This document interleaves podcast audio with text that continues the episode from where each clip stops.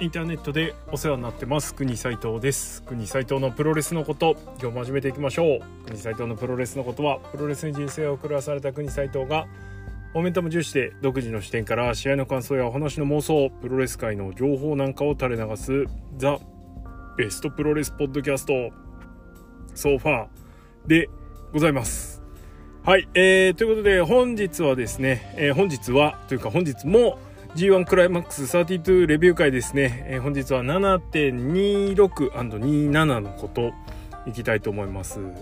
はい。で、今日はね、本題に入る前に、えっと、ちょっと昨日の特納プゴトで喋った内容のことについて、ちょびっとだけ触れさせていただきます。えー、特納プゴト、えー、スタンド FM 月額300円でやっておりますが、こちら、えー、昨日のタイトルがですね、G1 優勝分かりましたです。えー、結論から申し上げますと全然分かってないんですけれどもデータから見るですね、えー、G1 クライマックスの解剖というのをやらせていただいておりますのでもしよろしければ、えー、このレビュー会と合わせてですね、え聞いていただくと非常に面白い回に、ね、えなっておりますのではい、え本編ではねちょっと触れないようなですねかなり、え細かいデータ取りを今回はしてみました。えー、プゴトというか国斎藤のデータ取りというと、えー、試合順ベースのね、えー、その選手の期待値とか、えー、っていうのを測るというのをやっていたんですけども今年度はねちょっと変則的な今年は変則的な日程ということもあったのでまあその辺もちょっと解剖しております。興味ある方是非サブスクってください。はいでは早速えー、レビューの方参りましょう。後楽園 2days の、えー、レビューになります、えー、7.26後楽園大会です。えー、公式戦一発目、えー、から早速いきましょう。って準備してないからちょっと待って。公式戦一発目から、えー、いきましょう、えー、お客さんいっぱい入ってましたね、えー、1312人満員だそうです、えー、公式戦一発目は、えー、グレートオカン VS チェーズ・オーエンズは11分58秒パッケージドライバーでチェーズが勝利しました、えー、これでチェーズは1勝1敗、えー、グレートオカンは初戦を落とすと。いう形になりまして0勝1敗となりました。はい、えー、試合数少ないんでねそろそろ勝敗についても触れながらレビューはしていかないとななんていうふうに思ってるわけなんですけれども、えー、この試合えー、っと率直に言ってまあ面白かったです。はい。えー、ただ気になるところがすごくいっぱいあったというのが正直なところ、えー、どちらも技巧派でこう見せ方っていうのかな。はとてもお上手なんですよね。で、えー、特にグレートオカンは去年ねいろんなレスリングの幅を見せたので何でもできるみたいな感じなんですけどであるがゆえに雑いところがすごく気になってしまうというか、まあ、フォールをちゃんと返してないとかねほんとちょっとおいって思ったのはどのタイミングだかねちょっと覚えてないですけど チェイズが、えー、王冠を押さえた時に、えー、王冠の方は一切一切ですよ。えー、離れていないのにまあでまあチェイズがねカバーを外したっていうのもあるんですけどそんなちゃんと外した感もないシーンがちょっとあっておいって思ったのとニアフォールでも何でもないのにね。結構中盤です。それからえっ、ー、と技がちょっと雑い。えバックブリーカーがバックブリーカーしてないとかね。まあいつも言ってる真空技云々の話以前の問題ですよねもうね。えー、はい。っていうところがすごくあってそういうとこちゃんとしてくれないとおいってなっちゃうんだよなっていうね。はい、ただ個人的にいい試合というか楽しめる、まあ、基準基準というかそこまで意識してないんですけれどもまああのまあ自分の中で無意識の基準になってるんでしょうね。フィニッシュのインパクト的なところはあのありましたね、えー、ロープリバウンドの何んですかねジンクラッシャーみたいなのやってそこから一気にね、えー、チェイズが王冠畳みかけるという展開でした。そこは素晴らしく良かったです。はい。まあ、なんで、えー、国沢的には星3.25という結果になりました。まあ、いい試合だし、えー、流れ的にもねすごく良かったんですけれどもところどころ見かける雑いところがノイズになってしまったという試合で、まあ、ちょっとしたことで評価は変わっちゃうことがあるよっていうお話ですね。はいまあ、これは万人に共通するものではないと思いますから国斎藤なりの楽しみ方ということにはなりますが点点点という感じですね。はい。で次。えー、ケンタ対イービルです。えー、4試合あるうちの2番目にこの試合がエントリーされたということでもうちょっとお察し感は正直あったんですけれども、えー、10分13秒リングアウトでイービルが勝利しました。イービルは初戦でした、えー、これで1勝0敗、えー、ケンタはなんと2連敗。ザックに続いてイービルにも負けるという形です、まあ、試合展開的にはねリングアウト、えー、バレットクラブの、えー、まだ仲が悪いというところまで至ってないとああいうところ、えー、ですのでえー、まあ、バチバチにはならなかったです。で、実際結果とか経過見ても、しょうもないマッチオブザイヤーキャンディデートなんですけど、えー、まあ、ただですね、あのー、なんだろうな、ちょっとした反則とか、えー、面白シーンのところが、えー、一味変えてきてるというか、あの、いつもだったらこうなるけど、こうなる、ちょっと変わるよみたいな。コブラツイストのあの場外手つなぎねダメージが増えるっていう設定のやつなんですけど あれとかも、えー、いつもだったらイービルがコブラかけてそれをリング下の東郷が引っ張るとかショーが引っ張るっていう展開なんですけど、えー、よそ見して東郷がねはいはいいつものやつみたいな感じで引っ張る手を、えー、出してこう客席にアピールしてる間にケンタとイービルが入れ替わってケンタが引っ張るみたいな。で東郷はケンタだって気づいてないからめっちゃ引っ張るみたいな。イービルめっちゃダメージそういうちょっとしたあの味変というかね、えー、方向性を変えてきたのでまあ面白かったですね。それからイービルがイービルとあとディック東郷がケンタに対してすごくヘコヘコしてるというかあ一応こう格上の人扱いなんだなっていうのがちょっと分かったので、まあ、そこはちょっと面白かったですね。はい。えー、なんでしょうもない試合なんですけどしょうもないなりに面白いみたいな。そういう試合だと思ってみればいろいろアイデアはたくさん詰まってたなという感じです。えー、なんで3.0なんですけどただこの試合の健太が見たい健太かって言われると、えー、全然違います。まあ健太が選んだ道なんでねあれなんですけどファンとしてはいやそっかっていうね開幕戦負けてて2試合目にこういう試合見せられんのかなんだよって思っちゃうのはねねえファン心理としてはあるんじゃないですか？はい、えー、次。トム・ローラ対ランス・アーチャーです、えー、トム・ローラこれ初戦でしたね。えー、まあ今日は1戦目の人が、えー、続いてる王冠イービルと続いてるんですけどトム・ローラの1戦目待ちに待ったって感じでしたけれども11分50秒ブラックアウトでランス・アーチャーが勝利しました。アーチャーは1勝1敗、えー、ローラは0勝1敗ということで、えー、になりました、えー、率直な感想。アーチャーどうした？動きが悪すぎる。もっさりしすぎてる。あのバタバタしてるのをスピード感でこううやむやにしてた感はあったんですけれども、えー、AW に行く前ねあーちゃんね。AW でいろいろあったのか お怪我もなさったと思うんですけどちょっとバタバタしすぎてる。動きが遅い上にバタバタしてるんでなんかちょっとなーっていうね。バタバタもさもさ。モサモサバタバタしてるのちょっと違いますね。むしろバタバタしてるのはローラーか。はい。えまあそんなあのー、なんだろうなえー、アーチャー相手にこう一瞬の起点で逆転シーンを演出するみたいなねえー、トム・ローラーだったんですけど、えー、何分アーチャーがもっさりしてるんで綺麗にはまらないみたいな感じでしたね。もうちょっとテンポ上げたい感じ。いわゆるスローマッチですよね。だからねすごく逆にトム・ローラーがバタバタしてるように見えちゃって。まあローラーは自分の手駒でどうしたいかとか、えー、どうやって倒そうとしてるかっていうのが見える見えたので、えー、これは丸かなと。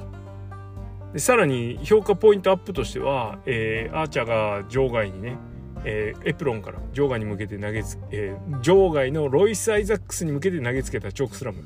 これのトム・ローラーのジャンプ力。ジャンプぶり。これはね素晴らしいですね。プロレスリングへの dedication が素晴らしいと思います。はい。ということでえー、いやー、うん、3.0はい。という感じです。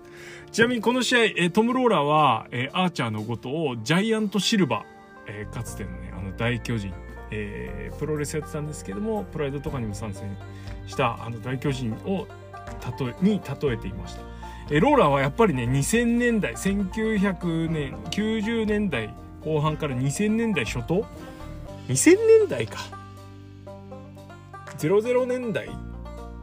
ぐらいですかね。の格闘技プロレスにやっぱりかなりあの思い入れというか精通をしているようなので。まあなんで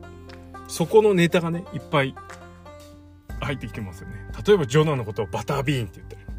もう固有名詞めっちゃ出てくるんだけど知らない人はとことん知らんぞみたいな、はい。えー、俺はぶっ刺さる世代なのですごくありがたいし面白いんですけどね。はい。ということでトム・ローラー・ランサーチャーはうんもうちょっと面白くなるはずだったのになーという感じで3.0です。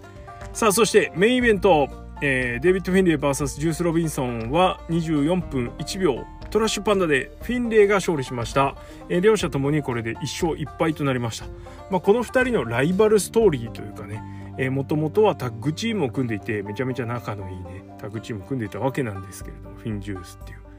えー、なんですが、えー、ジュースが悪の道に それてしまいましたので、はいえー、たもとを分かってえー、いいもん悪もんに分かれて試合をしてるわけなんですけれどもそうですねあのー、ちょっと序盤はともかく中盤はですねあの実際生で見てる時はうとうとしちゃいまして。なんだろうな。この2人だからもう最初からバッチンバッチンになるのかなと思ったら本当出だしちょっとバチッとやった後は脇固めかけたあたりから結構序盤かそれ。そのぐらいからねもうちょっとなんか変に落ち着いちゃっててうわそっかみたいな。まあフィンレイのね古傷である左肩を攻めるっていう。まああの怪我はそんなに大きな怪我だったんかっていうねブリスコとブリスコ兄弟とやった時に痛めた方ですけれどもうんねまあそこを当然ジュースは徹底的に狙ってくるという展開でした。やや眠ための感じだったんですけれども、えー、終盤ですねはい。えー、っと、どの辺だっけな。うん、なだれ式ブレーンバスターのあたりですね。えー、後半、あの、ジュースが、えー、フィンレイにトップロープからのなだれ式ブレーンバスター、を仕掛けたあたり。ここでちょっとねやっぱりでかい音して目が覚めるというか。いやまさに目が覚めたんですけども。こっからの畳みかけは結構すごいものがありましたね、えー、中でもちょっと、えー、ポイントだったのはえー、プリマノクタからのアシッドドロップ。アシッドドロップがメインフィニッシュじゃないんですかねもはやね。はい。えー、いわゆるストーンコールドスタナーですね。ストーンコールドスタナー。スタナーをやってからのスタナーの体勢でもう一回アシッドドロップ、えー、コーナー駆け上がりのスタナーに行くんですけれども旋回式スタナーに行くんですけれどもこのね一発目のスタナーがもう効きすぎててジュースがあの食らったまんま止まる立ちたたた 立ち往生みたいな感じで。立ってないんですけど。中腰なんですけど。でそのままアシッドドロップに移るっていう展開は素晴らしかったしニアロープで、えー、ロープエスケープされちゃうんですけれどもそこの盛り上がりそこからの一気のねこうドカーンっていうのはすごかったですね。まあねここで、まあ、結構フィニッシュ級の技出たので、えー、そろそろ終わりかなと思ったらねこっからまだ場外に出てあの、マットどけてのパイルドライバーやらですね、えー、レフバンプやらあいっぱい詰まってましたね。はい。そしてあのお父さん譲りなんですかあの謎の棒司令入りっつってましたけれども、えー、でぶったたきつつのね最後は、えー、トラッシュパンダ。はい、えー、アダム・コールのラストショットと同型ですね。ブレーンバスターの体勢から、えー、立てた膝の上に頭を落とすネックブリーカー系の技で、えー、フィンレイが勝利しました。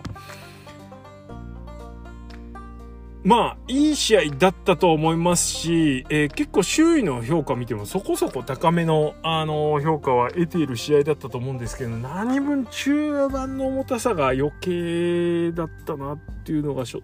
直な感想というか、いや、全部面白かったらね、寝ないんですよ。いくら疲れてても。やっぱね、ちょっと眠くなっちゃったんですよね。ということはそういうことかなって。自分のこう あの感覚に正直になっておくとそういう感じです。で、2戦終えまして、えー、ロックハード、ジュース・ロビンソンに関しては、俺はちょっと低評価というか、えー、ベビーフェイスの時よりもいいと思える瞬間はまだ訪れてないなと、はい、ヒールになってよかったねってまだ正直思えてないです、えー、フィンレイの対面に立つ上でのキャラクター付けという以上の意味を全く感じてないというのが正直なところで、えー、まあ嫌なやつというかそれから口汚くなったというかねあの 多少足かせを外した感もありますけど あのー、は素晴らしいです。あのー、相変わらず試合中に喋らせたら面白いんですよ。で、勘どころ抑えてるしね。はい。えー、マイク握らせたら一番いいマイクする人かなと思うぐらい素晴らしいべしゃり技術あると思うんですけど、どう？試合はそこまでっていうのが今のところの評価です。はい。まあまあ、まだまだ始まったばっかりですけどね。えー、これからジュースがどうなっていくのか面白くなっていけばいいなという期待を込めて見ていきたいと思います。で、えー、ジュースが持ってた US ヘビーのベルトをなんとフィンレイが持って帰ってしまいます。でこのベルトは、えー、ジュースのものでもないしオスプレイお前のものだっつって、えー、だけど今は俺の手にあるからちゅうことはどういうことか分かってるよねという話をしていらっしゃいました。外国人選手が、えー、US ヘビーベルトをめぐってあれやこれやするっていう展開は、えー、おあつらい向きというか、えー、結構待ってた感あるので楽しみですね。はい。えー、フィンレイは去年のニュージャパンカップでも、えー、っと、去年？去年だよね。一昨年？もういつだか忘れちゃった。えー、一昨年か。あ？わかんねえや。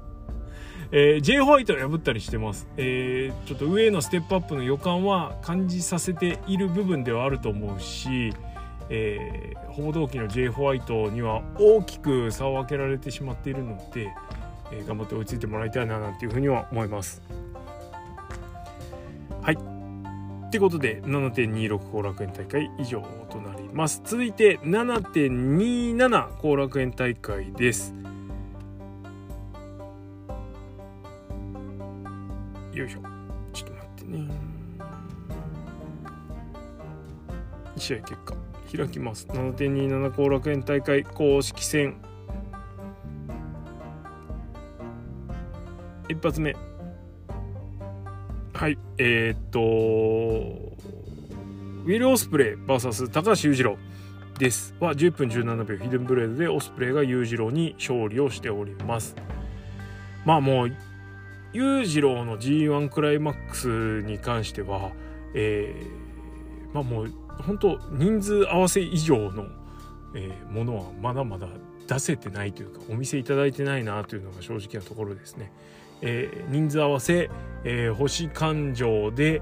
えー、変なところで変なことができる人っていう枠以上のものは正直感じてないです。えー、なんで良くも悪くもの裕次郎なんですけどその裕次郎相手にもここまでやるとはっていうね。なんか数日前にも同じこと言った気がしますね。エルファンタズモ戦。はい。ファンタズモもようやったんですけどファンタズモはやっぱりどうしてもねそのバレットクラブっていう関係性ハウス・オブ・トーチャーっていう関係性があるのでちょっとくだらないっつったらあれなんですけど仲間割れ展開があったのでまあ前回3.0で多分星つけたと思うんですけど、まあ、今回はその流れがない分ですね。まあ一応対立構造としてはしっかりできているというところだったので、まあ、敵同士っていう感じでできてたのはい、良かったかなというふうに思います。え珍しく450なんかねオスプレイ出したりもしましたけれども、はいえー、こう短い11分の試合の中に、えー、ビッグムーブを差し込んできたりとかそれから裕次郎は裕次郎なりの持ち味を、えー、オスプレイがこううまく料理をして展開として出してくるみたいなところでいややっぱオスプレイほんとベストバウトマシンだなと。すごい選手同士ですごい試合をするっていうのはまあまあ一番ある形じゃないですか。でもそうでもない人とそれなりに楽しい試合をする面白い試合を見せてくれるっていうのはもうやっぱなかなかそれは技術ですよね。いくらプロレスが共同作業とはいえですねどっちか片っぽの技術がそれからモチベーションが低かったりしたらやっぱなかなかいい試合っていうのはなりづらいと思うんですね。そういう意味でオスプレイの引っ張り上げ力っていうのはすごいんじゃないのかなと改めて感じました。まあ、裕次郎メタメタに言ってますけれども見返す頑張りしてもらいたいもんです。はい、えー、次、えー、矢野対ファレ。はい 来ましたね、えー、5分36秒。スクールボーイですね。横入り式エビ固め。で、えー、ファレが勝利しました。はい。丸め込みのファレです。帰ってきましたね。まあモンスターブロックにいるからモンスターファイトすると思ったら大間違いだぞみたいなね。モンスターがいるからこそちょっと違うことをやってんのかな。よくわかんないですけど、うん、まあ変な話ねあの要因枠としては裕次郎と大して変わんないところがねちょっと残念です。はい、はい、以上。星2.0あ1個上は3.25です。ヨスプレイ裕次郎はね。はい、えー、次。後藤ヘナレです、えー、17分12秒。GTR で後藤が勝利しました、えー、後藤は2勝0敗。アーロンは1勝2敗ということになりましてアロンヘナレはもう3勝3戦してるんですね。テンポが速い、えー、という感じです。え終わってみれば後藤の後藤が勝つ試合だったと。まあえー、ひとしきりやらせて最後はもう後藤が引っ張り切って終わるみたいなねやつで。あのー、内藤戦の時の後藤だと思ったらちょっとお間違いだぞみたいな。何年か前のネバー持ってた後藤ですね。この日のことは。でもそれでもいいかなっていうぐらい。えー、まあ、何分あのアロン・ヘナーレの魅力が、えー、どれだけ出るかっていうとこがポイントだと思うんですけど結構出てましたね。はい。結構というかほぼほぼ出てました、えー、前回言ったようなあの立ち技格闘技、えベースの、え攻撃がすごくやっぱり引き続き生えてたしそれから客席への浸透度もこの G1 初参戦の G1 を経る経れば減るほどまあ浸透していくんでしょうよ。インパクトもありますからね。はい。お客さん湧く瞬間作れてたなと。であとは何よりもやっぱりランページの技ランページの技ランクがだいぶ上がってること。でお客さんもわって驚かせられるタイミングで繰り出せるようになってるのでまあ鍵はあそこかななんていうふうにはちょっと思いました。なんで前線万以上の戦いぶりは見せてもらえたかなと。まあ、倒せる予感がある散り方っていう感じでしたね。後藤はもうさっき言った通りなんですけどとにかくやっぱね技ありすぎですあの人は。残しすぎ。はい、えー、ということでこの試合は3.5でした。いや結構ギリまでアロン勝つかなとか思ってたんですけどね。ダメでした。はい、えー、メインイベント石井智弘対玉トンガは20分7秒垂直落下式ブレンバスターで石井智弘が勝利しました。2連敗でなんとか踏みとどまった石井智弘。1勝2敗。玉トンガは1勝1敗となっております。えー、この2人はやっぱりあの石井はねくるくるプロレスそれからまあどういう人が相手でもがっちりやるっていうのはねもう鉄板になってますけれども、えー、特にやっぱ玉のねガンスタンカウンターで入る技を持ってる人なんでくるくるプロレスには当然対応できますわな。はいただそのくるくるプロレスですねカウンターの取り合いのもうプロレスなんですけれども、え、ここに至るまでにもうちょっと2人ともお疲れになっちゃってたかなとまあ、体が疲れれば脳みそも疲れるしそうするとやっぱりどうしてもみたいなところはあるんですけども、はいえー、ちょっとなんかいろいろ empty になった感じがありましたね。改めてこういうの見るとプロレスって生ものだな。でやっぱプロレスラーはアスリートなんだなっていうふうには思いました。逆で逆にこう top of top というかねそれこそ J. ホワイトとかオカダ・カズチカのくるくるプロレスやってねすげえもう見せてくれるじゃないですかこの人は本当最後の展開でこの人たちはね、まあ、岡田はちょっとあれですけど、まあ、レインメーカーを軸にっていう風に考えたらあれじゃないですかねえこういう人たちと比べるとやややくるくるプロレスのクオリティがちょっとワンランク下がるんですよねタマは。なんでちょっとそのレベルの差を感じてしまったというか top of top とタマとのレベルの差を感じちゃったかなっていうところありますね。やっぱりどうしてもこうなんだろう悪手っていうわけじゃないんですけどガンスタンを自分から仕掛ける展開っていうのはなかなか美味しくないですよね決まらない100%決まらないわけじゃないですけどそれで決まったこともあるんでね試合がであんま美味しくないなって思いましたね。なんでもう終盤を待ってたのはブレンバスターを空中でどんだけ切り返すかみたいな。それも防がれちゃったりもしましたけども、えー、そこぐらいしかやっぱ期待のポイントなかったんでちょっと苦しいっすよね。いくらこう追い詰めて間を取ってもねやっぱさこうなんだろうプロレス技術ない技術論的な話するとやっぱ立つのを待つのはあかんねフィニッシュで。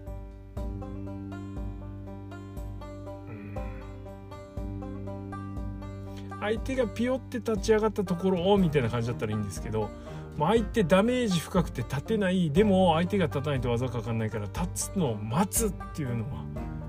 ちょっとなーって思っちゃいました。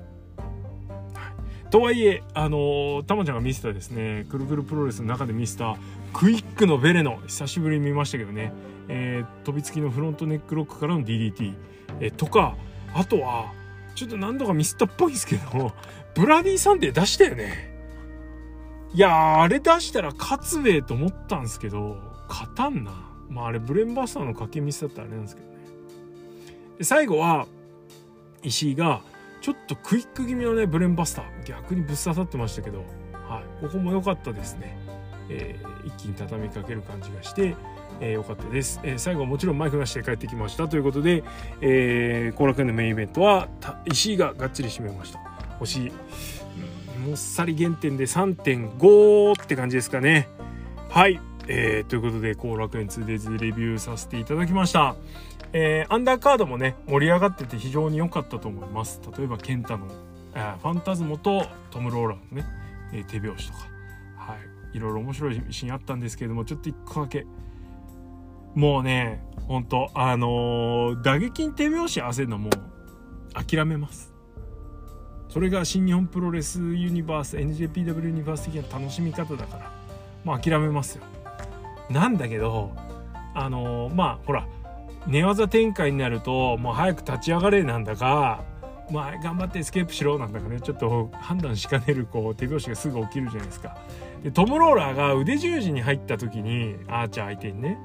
えー、クラッチが切れないのでディフェンスアーチャーが十字のディフェンスで手をクラッチしてそのクラッチが切れないからその手をねこう叩いてクラッチを切ろうとするんですよね。それに手拍子合わせてんすよ。そこもみたいな。まあ、大田区でも隣の隣の人がバカ手拍子マンだったんでもうねあのザックのサッカーボールキックとかいい音するのにわざわざそこに手拍子合わせてうるせえとか思ったんですけども。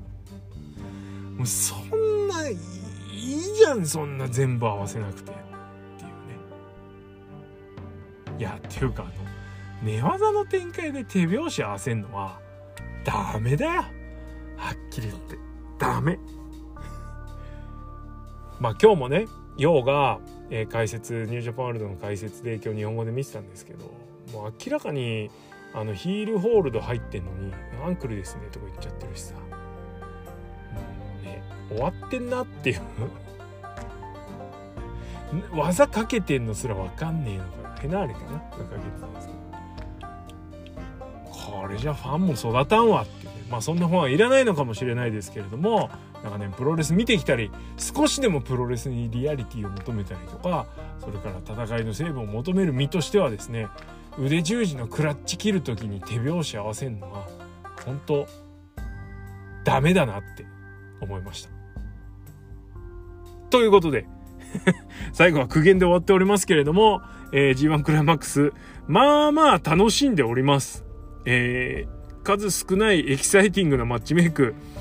そして数多くの dogshit match dogshit かっこマルシー・アンドリューなんですけど、えー、がちょっとねいっぱいあるんで本当ねいい試合を拾うのが逆にちょっとしんどくなってきたんですけど頼むぜって感じなんですが、えー、それでも中にはねあのー、こう思わずこう声が出てしまったり興奮してしまういい試合がちょこちょこ紛れ込んでますのでそれを楽しみに頑張っていきたいなというふうに思いますよ。はい。楽しんでないわけではない。はい。えー、ということで次回の、えー、プゴトの G1 レビューは、えー、7.30、7.31愛知大会 2days ですね。こちらが終わった後のレビューをしたいと思います。まあ、カードがまあまあ良さげなので、楽しいレビューになると思います。お楽しみに。はい。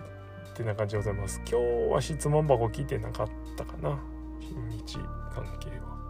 はいってな感じでじゃあこれにて今日は終わりとさせていただきたいと思います。国斉藤のプロレスのことはリスナーの皆様のリアクションガソリンです。意見感想要望質問などありましたら質問箱もしくは「ハッシュタグプごと」でつぶやいてください、